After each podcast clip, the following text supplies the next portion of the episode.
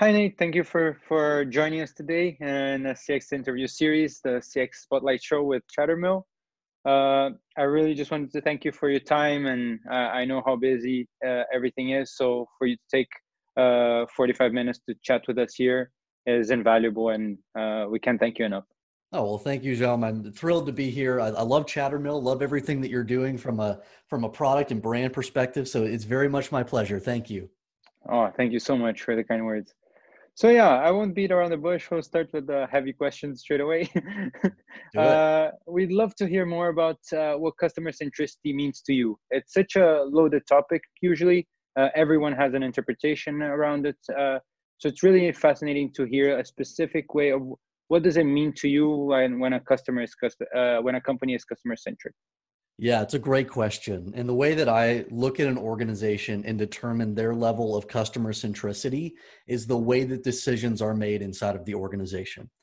If we look at how products and services evolve, the way that um, ultimately leadership determines the, the future state of the strategy, if, if the customer has a strong voice inside of that, if they're well represented inside of that decision making process, then generally you have a very customer centric organization if if the the company has more of the dome light on where they're just kind of looking around at each other and uh, and not yet having the headlights on out into the world at what their customers are experiencing generally you're going to have a very organization centric approach which is is not going to be as strong as if you allow your customers to be in that driver's seat. Definitely. Uh, absolutely. And on that note like how do companies uh, go about building that uh, customer centric culture right there are three phases there that we I'd love to get uh, get into with you. Uh, basically, building, uh, like maintaining and scaling yeah. that that customer centric culture, all with their their different sets of challenges and rewards, right? Yeah, well, Jean, there's a, a resource that I've been preaching on this topic quite a bit. It's Denise Lee Yohn's Fusion, which is just a brilliant work, and she talks about creating uh, an employee experience inside of the organization that can be given as a gift authentically to the customer. And and then and only then do you have a truly customer centric organization when your employees are experiencing something wonderful and they can be an ambassador for the organization. Not not trying to create a fake customer experience that they didn't they themselves are not personally having. So I, I love her approach that she talks about in terms of creating this this house and and there's a framework that she uses in terms of building this house and, and engaging your employees uniquely and authentically and and using whatever it is compelling about your culture and unique about you as an organization using that as a, as a stake in the ground to create something exceptional for those employees that they can be very proud of. I mean it, it starts thinking about that. What is that stake in the ground? What is our culture? And Jeff Toister has some great work on this as well in terms of creating that vision that customer centric culture statement for you that is unique and compelling and that you can use to determine okay well now that we know this is where we're moving towards this is our aspirational culture in terms of what we believe the way we behave together now we know who we can bring in that's going to fit that culture. So in some ways it's like the gate.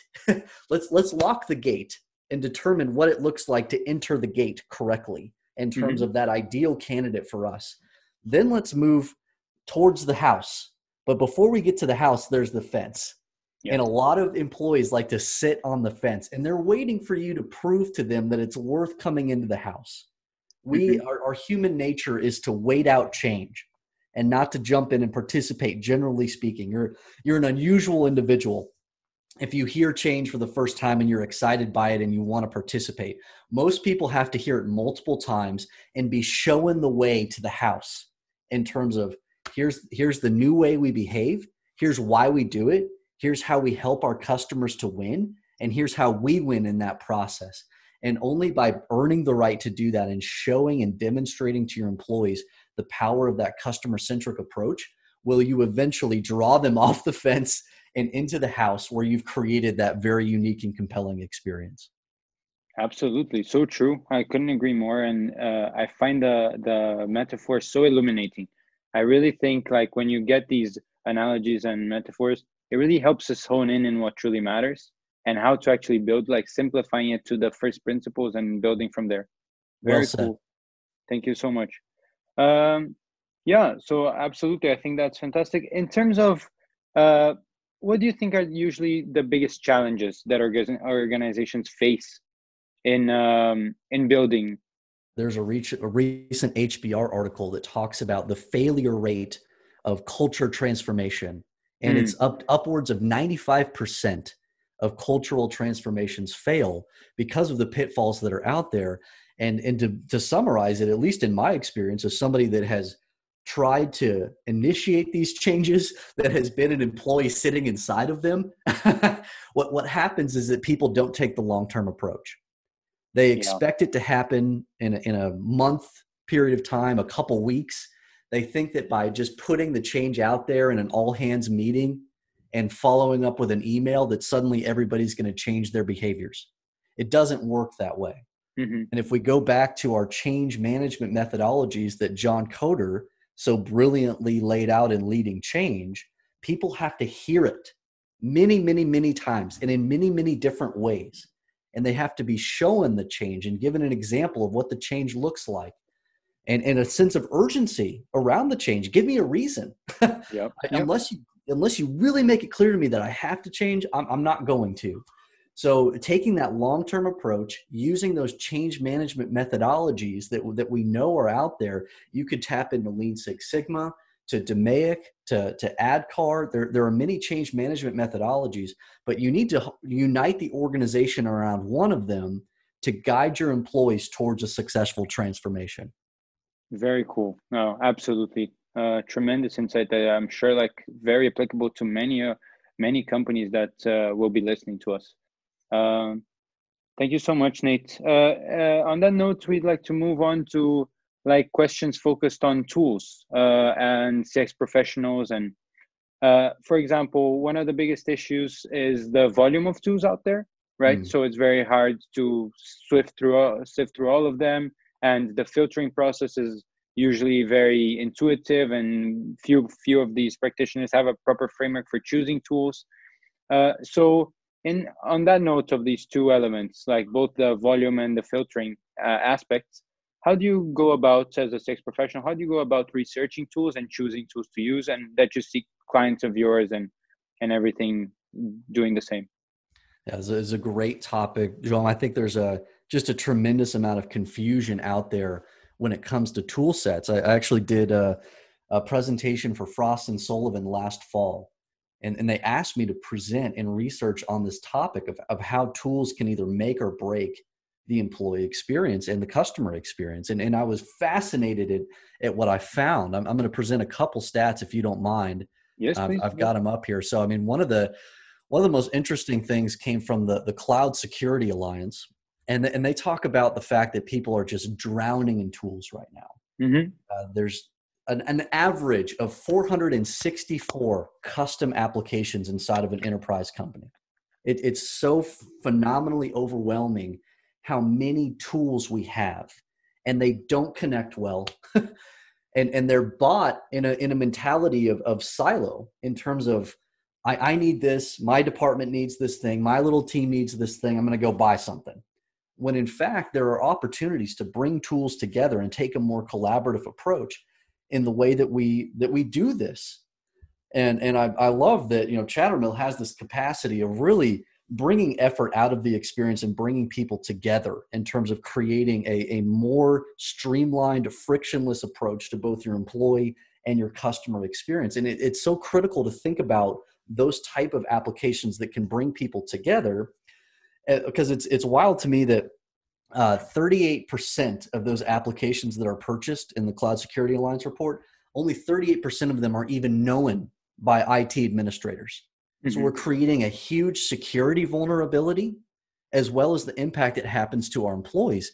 And if you look at G2 crowd, so the G2 huge community reviewing software, uh, massive um, just online presence in terms of the the community that's represented there and uh, so they did a, a, report in 2019 the state of software report and there they said more than half of their respondents are unhappy at work because of the software they're using more than 50% of wow. people are unhappy because of the tools a quarter of those employees said they're considering leaving their job because the tool set is so broken. And Whoa, then the, my favorite stat 95% of employees feel like if they had the right software, they'd be more productive in their role. so it's, it's wild to think there's, there's an eight by eight report that says that the average agent spends between 30 minutes and two hours a day looking for remedial information that should be available immediately. So if we had better tools that brought information together, mm-hmm. we, we would be able to do so much more as a customer service worker we'd be able to serve our customers so much better and that burnout factor that's there would come down dramatically so i mean there's a huge impact here when we get it right and there's a huge negative impact when we get it wrong. Definitely. so so going back to your question of how do we get this right? How do we select the right tool set? I, I love using the MoSCoW approach. Uh, have you ever heard of that one by chance? I have not. No i have not uh, it's it's it's kind of it's not as well known as as I would think it would be. I mean, it, it's it's a very simplistic approach to bringing people together, all the different stakeholders that could benefit from a tool, mm-hmm. and you go through all the feature sets that that would need to be in this tool, and you simply ask the question: What is a requirement? What is a show-stopping thing that we have to have inside of this team? What would be wonderful if we had it? what would be kind of nice and what do we not need and you have all of your stakeholders go through that process of reviewing the different features that are there and selecting which one of those categories they fall into and it will give you a great representation of what tool is going to meet the needs of the larger organization the very best mm-hmm. this is how we collaborate and tear down walls and, and ruin those silos that have been erected that are preventing us from having knowledge flow through and enhancing the customer experience. Amazing. Well, this is tremendously eye opening and very, very comprehensive, Nate. Thank you so much for that. Completely agree with you. Like, in terms of being able to integrate a solution to other solutions, that's imperative. Like, the importance of that is very clear, right? Uh, you, you have all these silos, all, every team has their own KPIs and everything, and yeah. you need to make sure that everything is aligned uh, which if I can, if I could, like just uh, stay in that little in that topic for a second. Uh, it's very interesting how you see some companies practicing CX as a single player sport, right? Uh, and other companies practicing as a team sport.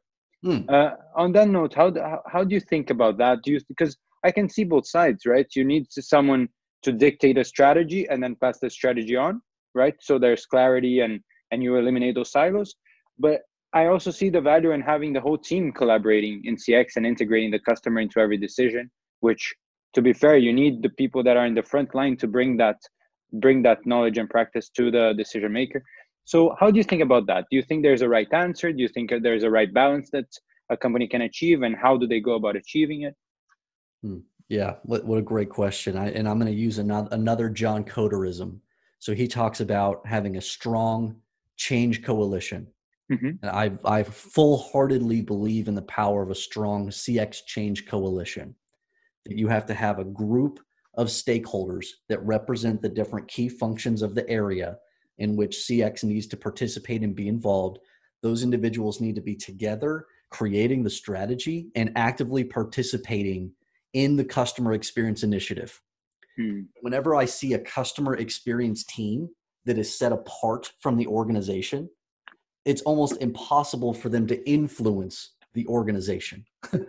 you have to make the work of CX the, the work that everybody's trying to do together. They, they have to own it for themselves and see the power of it for themselves, or they're, they're not going to carry the torch for you. So to go back to your awesome sporting analogy, I mean, it's, it's less like a soccer team and more like if you look at American football, you have a quarterback who, who is cre- they're initiating the plays. Yep. But everybody has the exact same common purpose in mind. We just got to get this ball over the goal line. and everybody has a role to play, specific uh, special teams, defense, offense. They know how together they can work towards that one objective, but they mm-hmm. have different roles that they play in that. And, and you have somebody, you have a quarterback and you have a head coach that are forming that strategy and aligning people together and endowing them with the mission of we, we win by getting this ball over that goal line. So, I mean, that, that's a great sporting analogy to think about when you set up your CX team. You, you've got to have everybody coming together and helping to form that strategy, and they should have a voice in the strategy. But you've got to have one or two people that have the ability to really initiate the plays in real time. So you've got to have that CX leader who's who's inspirational, who has the ability to cheer people on and motivate them, but also has the analytical capability to show the ROI of the work mm-hmm. and keep that revenue machine going in terms of yes, when we when we help our customers to win, our business wins. The CX leader has to be able to tell that story. and then continuing to bring people onto the team, assigning them to the, the correct role where they can move the ball the farthest. That's how you win together. Absolutely. Very cool. Uh, and I couldn't agree more. I think that's uh, a way that you organize uh, people towards their strength as well uh, and make sure that uh, everything everything is aligned correctly, right? Because you can otherwise like disorganization and the lack of discipline has cost beyond uh, the lack of work, right? it detracts and slows down processes. Very cool, Nate. Thank you so much. and I, I got an interesting point from your answer as well which is like uh, the ROI element that you talked about. Uh, do you see CX uh, in a specific way? Uh, uh, like, is it offensive or is it a de- defensive practice? Is it something that should focus on top line growth or cost cutting and efficiency? Or again, is there a balance between both? What a great question. So, so often people ask, what is the difference between customer service and customer experience? And what you just outlined is that difference. Your customer service team is the defensive team. You're trying to mitigate damage. When there's a problem in the experience, you come in and you mitigate damage and you try to enhance that experience and bring it back up to where it could, should, would be as quickly and effectively as possible. So, I mean, that's your defensive unit.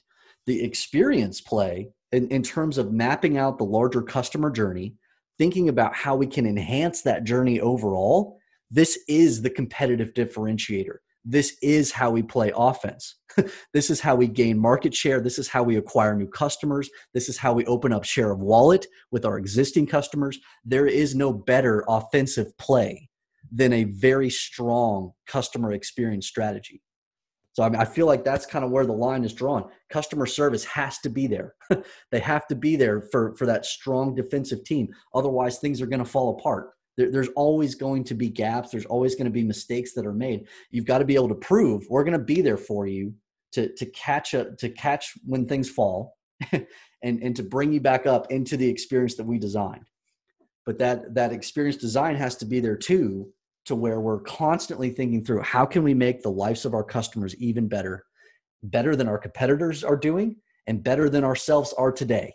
That that's how we enhance the future for all of us.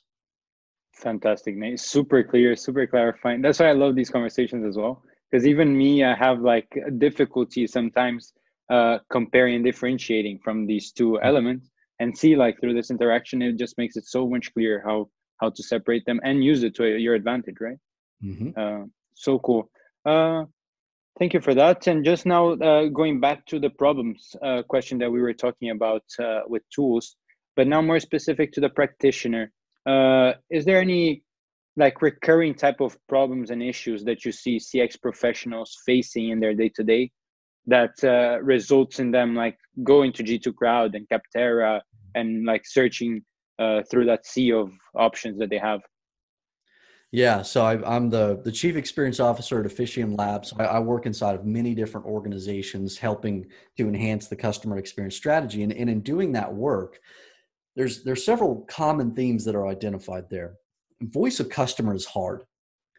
When, when it comes to being able to centralize all of the insights that we're gaining from our customers in an effective and compelling way to where we can inspire change to happen from those customer insights, it's hard to get that level of clarity and it requires a very good tool set. A customer experience management platform that brings those insights in together tags them organizes them gives us that transparency in terms of if we do these things our customers lives will be better by this much. Here's the roi impact that can should would happen and mm-hmm. then being able to prove that in the end uh, using a great customer experience dashboard. That work right there is not for the faint of heart It, it, requires time. It requires a great deal of, of analytical capability as well as storytelling capability. I mean, there's so many hats that the CX professional has to wear.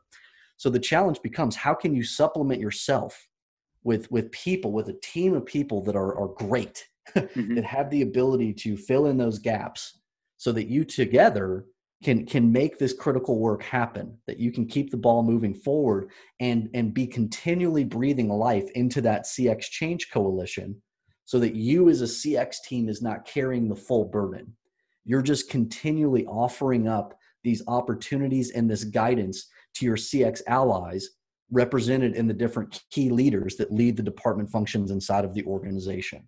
So the more that you can embed that work inside of those key functional leaders the better off you're going to be, the more that you're going to have opportunities to grow the work, to have financial backing that you need, to be able to demonstrate the results uh, that are coming from the work of customer experience.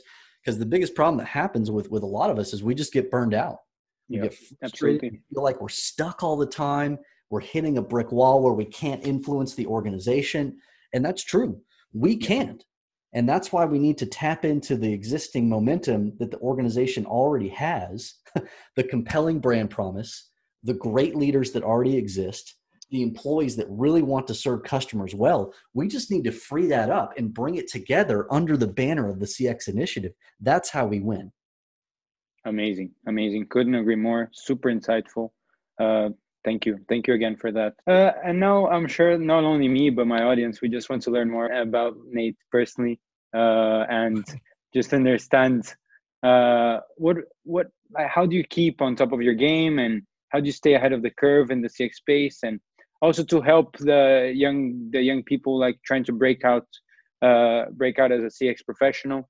Hmm. Uh, what type of learning resources do you consult regularly? What type of books do you recommend people the most? Blogs as, as well like podcasts as well. So just around like the type of content you consume that you think is of value for for our audience. Yeah absolutely. Well I, I for those that are getting into customer experience and looking to accelerate your learning look up the cx primer. So this is something that i wrote last year and i did my very best to just consolidate the, the key elements of a customer experience initiative as clearly as possible and even started to collect a lot of the thought leaders that I feel like are especially good at helping people along in terms of growing in a CX career. So, would love for you to check out that resource. Uh, I've, I've been reading, let's see, what am I reading right now? I'm reading Radical Candor by Kim Scott. I'm reading Tribal Leadership by Dave Logan and John King and Haley Fischer uh, Crucial Conversations, uh, Winning Well by Karin Hurt. Um, so I, I like to re- read a lot of different topics because I find that these things are very, very applicable to a customer experience initiative, mm-hmm. especially in this area of building a customer centric culture. it, it just requires great leadership, great intentionality in terms of really creating a compelling place to work. When, when you've made a compelling place to work and your employees love being there, somehow the customer experience initiative just becomes a, a hyper speedway to space. Whereas before uh, you're just mired in a in a puddle. Yeah absolutely absolutely. And yeah i feel like everyone in the CX space is tremendously well read they're avid readers always like trying to find uh, also multidisciplinary try to find books and and uh, and content outside of the realm of cx but everything mm-hmm. connected a lot of marketing, a lot of psychology, a lot of empathy reading. Fantastic. Thank you so much for that. And in terms of like uh, both CX pros that you, that you admire and uh, people outside CX, like business people or uh, whoever they are, who who do you recommend our listeners to check out the most, like to enrich their lives and enrich them both personally and professionally? Yeah, no doubt. Uh, great question. There's there's so many people that I've been really inspired by uh, inside of the CX Accelerator Slack community. I would mm-hmm. highly encourage folks to go and check that out in terms of being able to break out of a mental rut that you could be in and just get out of your own office. even if that's like a mental fabrication uh, representation of your own yeah. office because i know most of us nowadays but just just to break out of the bounds that you might be in right now and get some creative energy it's it's great to learn from those that are serving in a CX capacity inside of other organizations. So a community like CX Accelerator, support driven, is a great place to get that inspiration. And there's some folks in here right now in CX Accelerator that have been just so helpful for me. Uh, Andrew Gilliam, uh, the IC My Community Director, um, Andre, Murphy Frazier, uh, Jenny Dempsey, Jeremy Watkin, um, Keith Kimmett, um, some some great folks that are out there that just just have uh, a generosity. They have ideas. They're trying things out, and they're offering those things back out to the community and really helping them to to continue to evolve and and just encouraging folks along the way. Uh, those are the individuals that I really like to look out for in terms of those that are are being very generous with their knowledge as they do this work together. Hundred percent, no, no doubt. Thank you for those recommendations. I'll check them out as well. It's amazing. And CX Accelerator, I can vouch like for that together with you. Like uh, me, like learning about the space. There has been almost no other resource that you can consult any time of the day and you get a response almost instantly from people. Hmm. Everyone replies like uh, with tremendous insight and like time. They put time into every response. It's really admirable. Uh, I feel like other industries could really learn a lot from the CX space. Hundred percent. Thank you for that. Uh, that means more to me than you know. I really no, appreciate that. Thank you. So true. It's so true, though.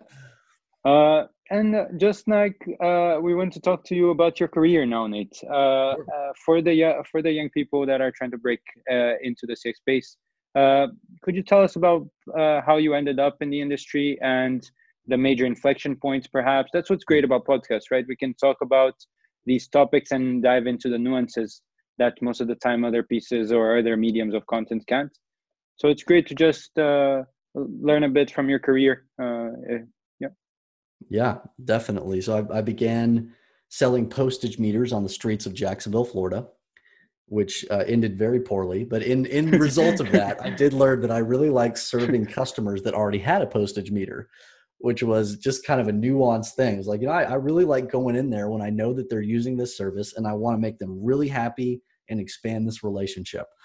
So when when that did end, uh, somewhat traumatically, I uh, I moved to, to, Nashville, Tennessee, with my very young family at that time, and pursued a, a job in customer service, and ended up just falling in love with customer service. Was supporting people frontline on a learning management system for years just helping to make sure that they were being safe on their jobs. It was adult learning that was safety focused. And I just felt like it was purpose driven work. I love serving th- these customers and getting to know them. And, and in being in a great organization called PureSafety at that time, that was later acquired by UL. And inside of that UL acquisition, had all kinds of opportunities to grow as a professional. We acquired an occupational health tool, an employee health tool, suddenly I'm managing a department of 25 customer service people with three different distinct software sets. It was very, very overwhelming and, and exciting all at the same time. Uh, but I mean, there's just, there was so much learning that took place in that period. But really, uh, the thing that just hit me in the face in about, it was about 2014 is I'm, I'm tired of things just rolling down to customer service mm-hmm. and feeling like I have no control of what's happening upstream in this process. And so, Consume the Effortless Experience by Matt Dixon, Consume Chief Customer Officer 2.0 by Jeanne Bliss. Uh, started working with Jeff Toister and Annette Franz and some other mentors at that time and became alive on the topic of customer experience and the impact that it had in terms of let's become proactive in the way that we think about customer service and start to influence the larger life cycle of the customer journey and to even start thinking about and talking about the customer journey which wasn't being done at that time inside of our area of the company. Mm-hmm. so started the first organic cx program inside of our division of ul and it, it, was great. We had so much fun doing that together. We learned so much. We had some big wins that happened as part of that program and that later became a true function inside of the business. So it was really fun to learn through that process and to grow as a CX professional, which became a catalyst for the opportunity to, to become the chief customer officer inside of Officium. And being in a startup and being in Officium with so many brilliant folks inside of Officium with Jerry Leisure, Sydney Nelson, uh, Keith Crowell, um, just learning from these folks, these industry veteran people that, that have just been so helpful for me as, as a as a young CX professional and and put me in front of just so many opportunities to to really accelerate my growth uh, has been absolutely awesome. Th- this year's been incredible, uh, in just in terms of my growth and the opportunities that have happened through that. So, I mean, I would just challenge you that are out there. If, if you're looking to get into customer experience, challenge yourself to consume, to to find a mentor, as uh, as it says in the book, "Never Eat Alone." Create your own personal board of advisors that could help you to become what you want to be professionally and otherwise form those mentors around you that can encourage you and and open up opportunities for you. And then and then just be a part of a community be seeking be hungry and then start giving back. As you learn as you grow start giving back and there's a compounding effect that happens in terms of the opportunities that you receive. And all of a sudden you'll look back and be like I, I can't believe how cool this last couple years have been all all because i got to serve customers which is the best part of all. Absolutely. What a refreshing answer, like full of empathy, as you can see. Like you're tremendously empathetic. I think, uh, which, uh, yeah, I'd love to speak about the key skills in CX in a, in a little bit. Yeah. But I love your comment about mentorship and and how to really prepare your careers. To, you can't go far alone, right? Uh, that key phrase, like if you want to go, if you want to go far, find people to come with you, uh, alongside you. Great so that, I just wanted to like yeah ask you a bit how do you think about going about uh, creating these mentorships especially for young people that uh, in their minds they don't have much to add right? It's like that chicken and egg problem like oh need to find the experience first so i can add value after mm. uh, etc how do you think they can add value like straight away?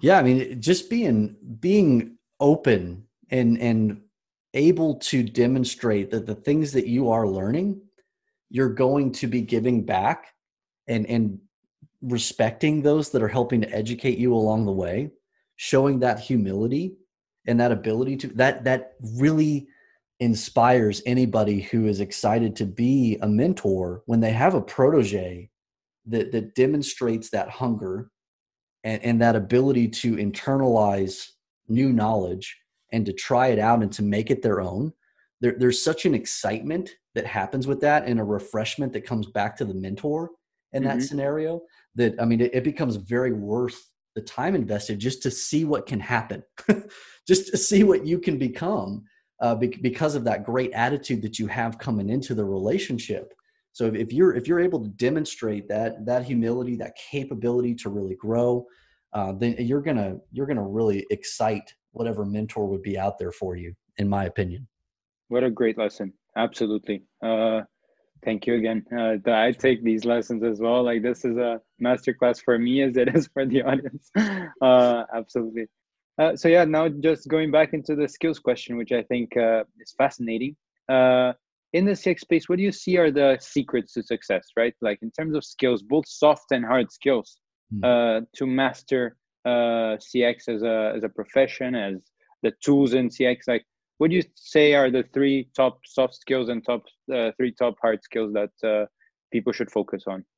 I, I, am forbidden from using the term soft skills because I made a, I made a covenant with Leslie O'Flahavan at the ICMI conference of 2018. Uh, so I'll have to instead use the term. I, I, forget what term I was I was engaged to use. Um, let, let's just say organic skills. Oh, sure. That's, yeah, absolutely. I feel like it's more uh, it's more uh, descriptive of what it actually is. so as far as as hard skill, like this is something that you can train up. You could go out on lynda.com right now and and read up on it.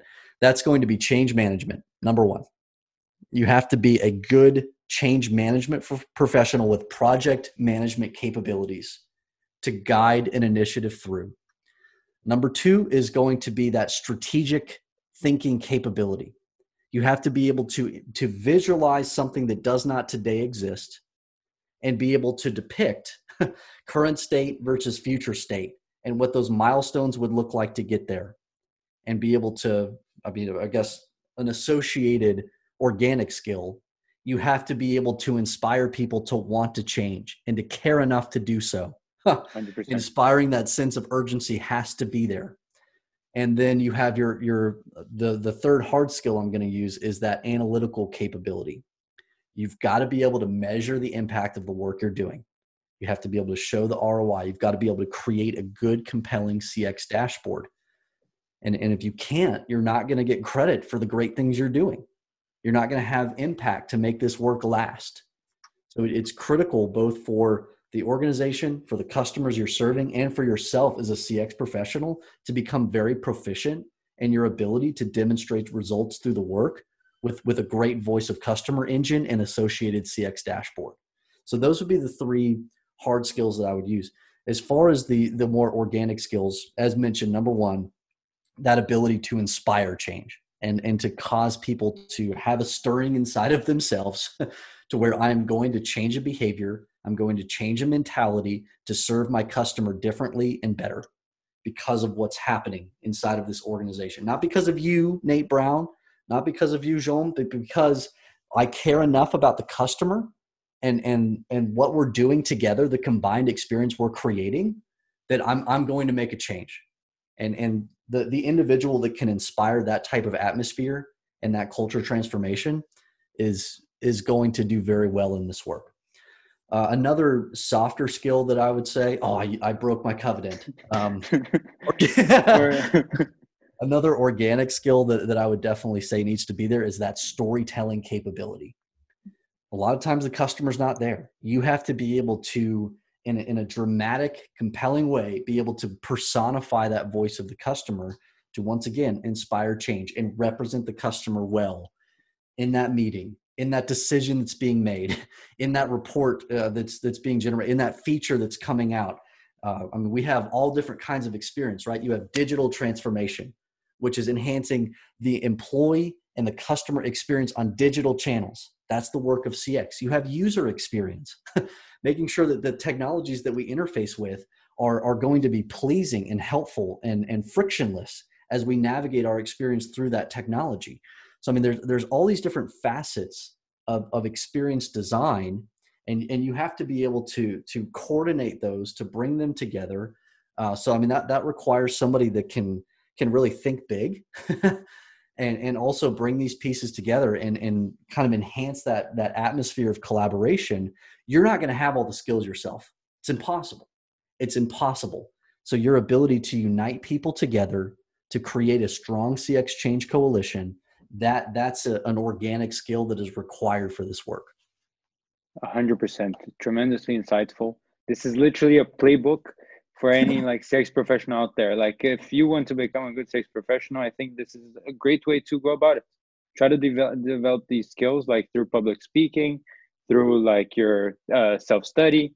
Hmm. Um, absolutely, I, I I couldn't agree more. I think it goes even beyond just CX. Uh, I think in technology in general, uh, if you're able to hone these uh, six different elements, let's say, and because they interact, right? Uh, mm. They all interact together, uh, and it's rare that you can find someone who can master them all, right? They these tend to be the people that actually make the big changes and grow internally.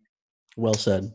Thank you so much, Nate. Uh, that's this has all been fantastic. Now we'll just like finish with uh, with the question about COVID and how it's impact impacting. I feel it's a disservice to our audience if we don't talk about this uh, situation which we're all living through and having to equip ourselves with the right knowledge and the right expertise to well feel safer and more prepared to to service serve our customers uh, the right way. Mm. uh, so yeah i just wanted to hear from you like what do you think are the biggest challenges that companies are facing today in the face of this covid induced crisis? Uh, and uh, as well how do you think companies should behave right? So how do you think they should prepare nowadays and what type of practices do you think are essential for not only survival but to thrive and to improve their customer centric cultures internally and how they serve their customers and employees?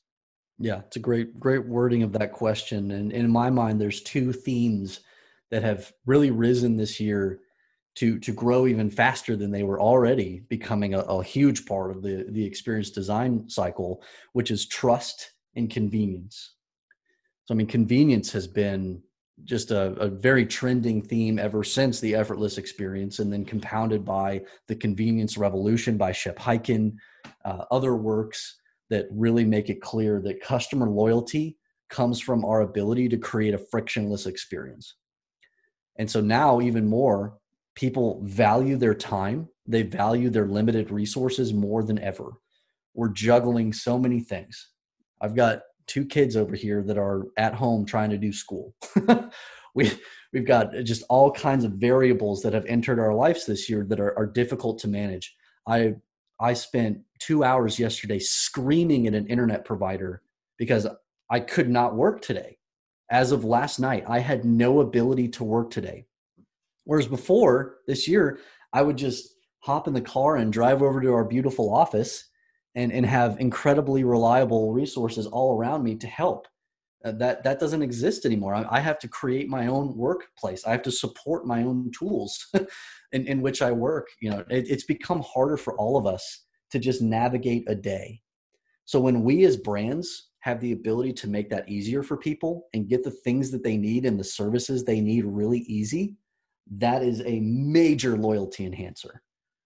I, I was so stressed out last night because of the internet failure that I, I was I was literally mean to my family. Like I just I was I was so mad and the stress that I had. I, I don't remember being that stressed out in in months.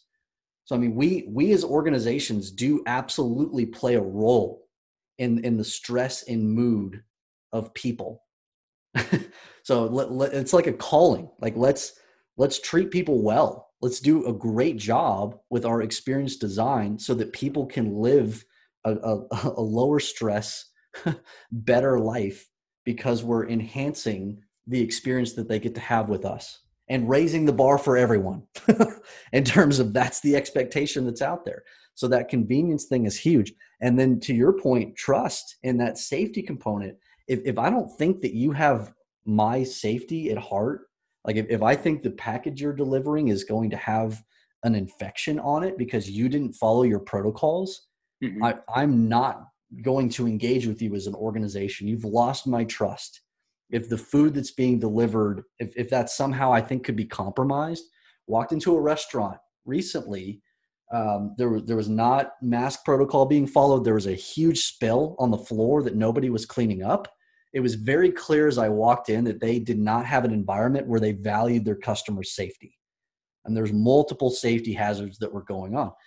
I'm, I'm not going to go back there again. And that same mentality can translate into a whole variety of different services and products. Are, are we trying to respect our customers' safety as much as we possibly can? Are we earning that trust?